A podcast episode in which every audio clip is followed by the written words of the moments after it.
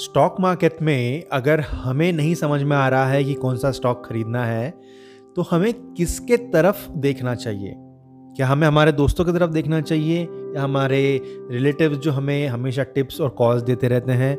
या फिर ऐसे भी कोई लोग हैं जिनके तरफ़ अगर हम देखते हैं, जिनका अनुकरण अगर हम करने की कोशिश करते हैं तो कुछ हद तक एक वैल्यू इनपुट हमें मिल सकता है हमारे पोर्टफोलियो के लिए।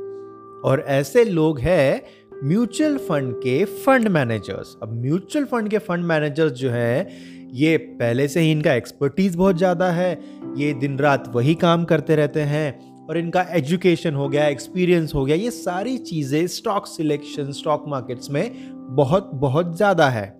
इसीलिए क्यों ना वंस इन अ वाइल कभी कभी हम म्यूचुअल फंड के मैनेजर्स का भी पोर्टफोलियो देख लें।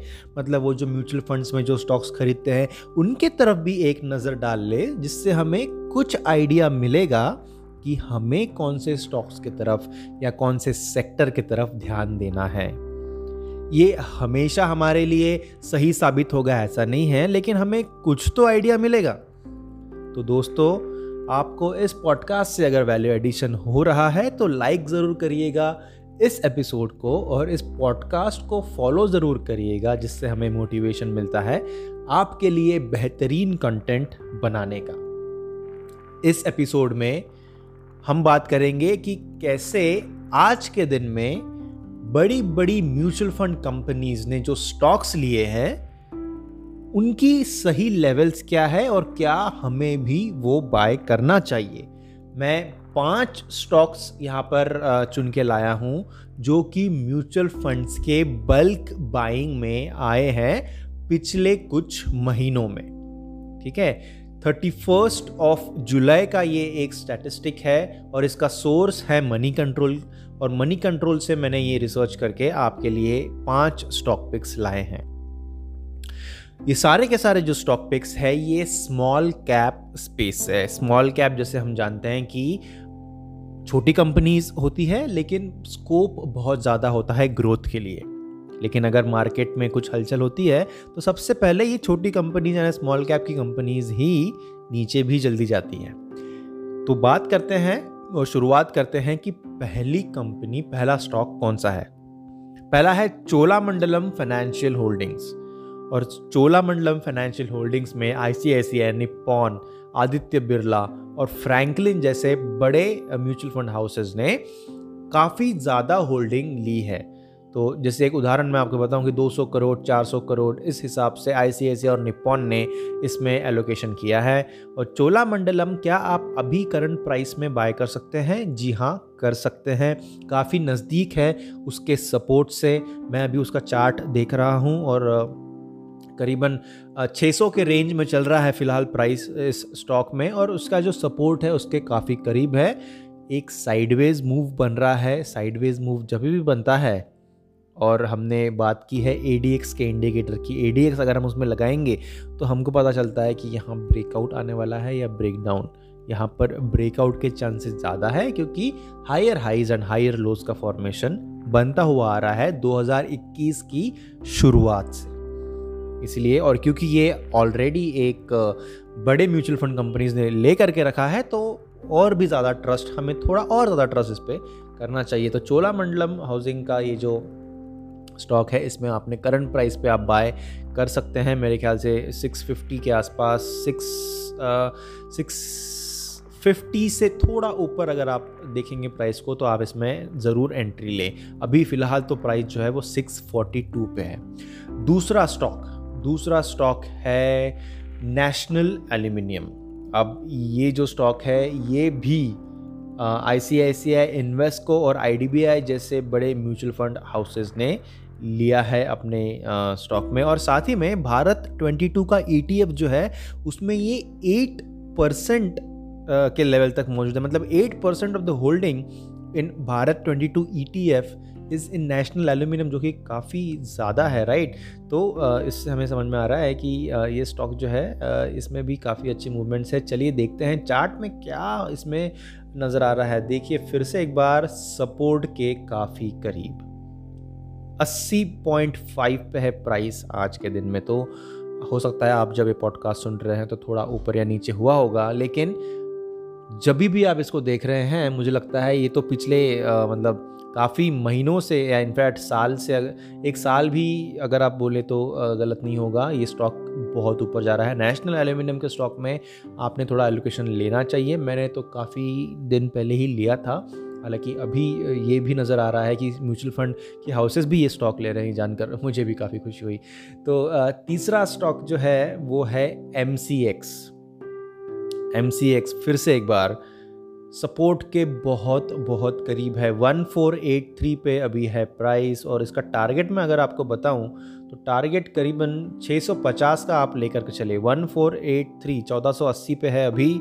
छः सोलह सौ पचास का आप टारगेट लेकर के चलिए। एक्स में ज़रूर आएगा, जो कि काफ़ी शानदार टारगेट रहेगा। ठीक है?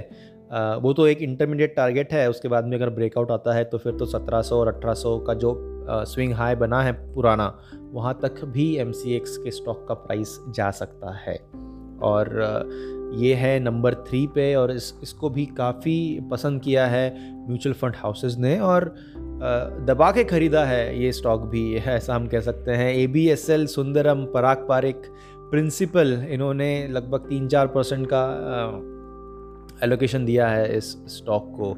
ये एक पर्टिकुलर फंड की मैं बात कर रहा हूँ, जैसे सुंदरम में Sundaram small cap Parag Parikh tax saver H S B C small cap equity ये कुछ फंड के नाम हैं, जहाँ पर कि इसको तीन से चार परसेंट का एलोकेशन दिया गया है। एक स्टॉक को इतना एलोकेशन मिलना यानी अपने आप में एक बहुत ही अच्छी बात। है चौथा स्टॉक जो है, वो है U T I A M C अब U T I A M C ये खुद एक ए एम सी है। लेकिन बाकी की ए इसमें इंटरेस्ट दिखा रही है। ए एम सी यानी एसेट मैनेजमेंट कंपनी यानी यू का म्यूचुअल फंड अगर आप खरीदते हैं तो एक्चुअली वो यू टी का म्यूचुअल फंड होता है राइट क्योंकि सारी म्यूचुअल फंड कंपनीज़ ए होती है। तो बाकी की A M Cs U T का स्टॉक अपने म्यूचुअल फंड्स में ले रही है। तो आ, आ, मतलब काफ़ी अच्छी बात है। यूटीआई के भी फंड्स अच्छे कर रहे हैं। आ, और यूटीआई की अगर हम बात करें तो देखिए ओवरऑल ए की अगर हम बात करें तो ए तो अपने तूफ़ान पे चल रही हैं, क्योंकि सारे म्यूचुअल फंड्स में अभी तेज़ी ही तेज़ी दिख रही है। स्टॉक मार्केट्स ऊपर है एमसीएक्स ऊपर है ए ऊपर है, सब कुछ ऊपर है तो यूटीआई क्यों पीछे छूटेगा? यू टी का स्टॉक पिछले लगभग एक साल से, एक साल नहीं हुआ है, इसका आईपीओ आया था कुछ अक्टूबर, नवंबर 2020 में। उसके बाद से इसने रुकने का नाम ही नहीं लिया है, ये तो ऊपर ही ऊपर जा रहा है और मतलब आँख बंद करके आपने यू टी आई में लेना चाहिए। जब IPO आया था, तभी भी हमने बात की थी पॉडकास्ट पे, वो इंग्लिश के पॉडकास्ट में हमने बात की थी कि लिस्टिंग गेंस के लिए आप ज़रूर ले। लिस्टिंग गेंस हुए थे, ज़्यादा नहीं हुए थे, लेकिन सरप्राइज़ एलिमेंट रहा है कि यू टी आई वहाँ से उसने पीछे मुड़ के नहीं देखा है। यू टी आई अभी, जैसे मैं बात कर रहा हूँ वन ज़ीरो एट फाइव पे पहुँच चुका है। जबकि मेरे ख्याल से इसका लिस्टिंग प्राइस जो है वो करीबन चार सौ अस्सी के आसपास का कुछ प्राइस रहा होगा उस समय। 480 के रेंज में। अभी वो डबल से भी ज़्यादा हो चुका है। एक साल होने का ही है। अभी नवंबर में शायद एक साल हो जाएगा। मैं अक्टूबर, नवंबर में आया था। डेट मुझे एग्जैक्टली याद नहीं है। तो ये आई आने के बाद में बहुत ऊपर चल रहा है और काफ़ी पसंद किया है और दबा के खरीदा है। म्यूचुअल फंड हाउसेज ने। Principal Parag Parikh A B S L N Aditya Birla वालों ने इसको लिया है अपने फंड्स में और काफ़ी अच्छा एलोकेशन दिया है। आपने भी अपने पोर्टफोलियो में U T I A M C रखनी चाहिए। एक स्मॉल कैप स्टॉक है, लेकिन ए या फिर जो लाइफ इंश्योरेंस कंपनीज़ है, उसका एक शेयर रखिए अपने अपने पोर्टफोलियो में, क्योंकि ये ये एक ऐसा सेक्टर है जो मुझे तो लगता है आने वाले पाँच दस सालों में तूफ़ान करने वाला है। ठीक है ये हुई बात U T I M C की। करंट प्राइस में बाय कर सकते हैं बिल्कुल कर सकते हैं। हालाँकि थोड़ा ऊपर है मैं कहूँगा अभी 1085 पे है। आ, अगर आप इंटरेस्टेड हैं और U T I M C में वॉच रखना चाहते हैं तो मेरे ख्याल से 1040 थोड़ा 50 पॉइंट्स 30 से 40 पॉइंट्स मिनिमम तो भी अगर नीचे आएगा मेरे ख्याल से आएगा 1040 के आसपास आएगा क्योंकि मीन मीन रिवर्जन का जो प्रोसेस है उससे काफ़ी ऊपर जा चुका है। जो मूविंग एवरेज 21 पीरियड का है, उससे काफ़ी ऊपर है। मूविंग एवरेज पीरियड जो है अभी फ़िलहाल तो वो हज़ार पे है, लेकिन स्टॉक 1085 पे है। तो मेरे ख्याल से उसके बीच का एक पॉइंट पकड़ना चाहिए 1040 के आसपास।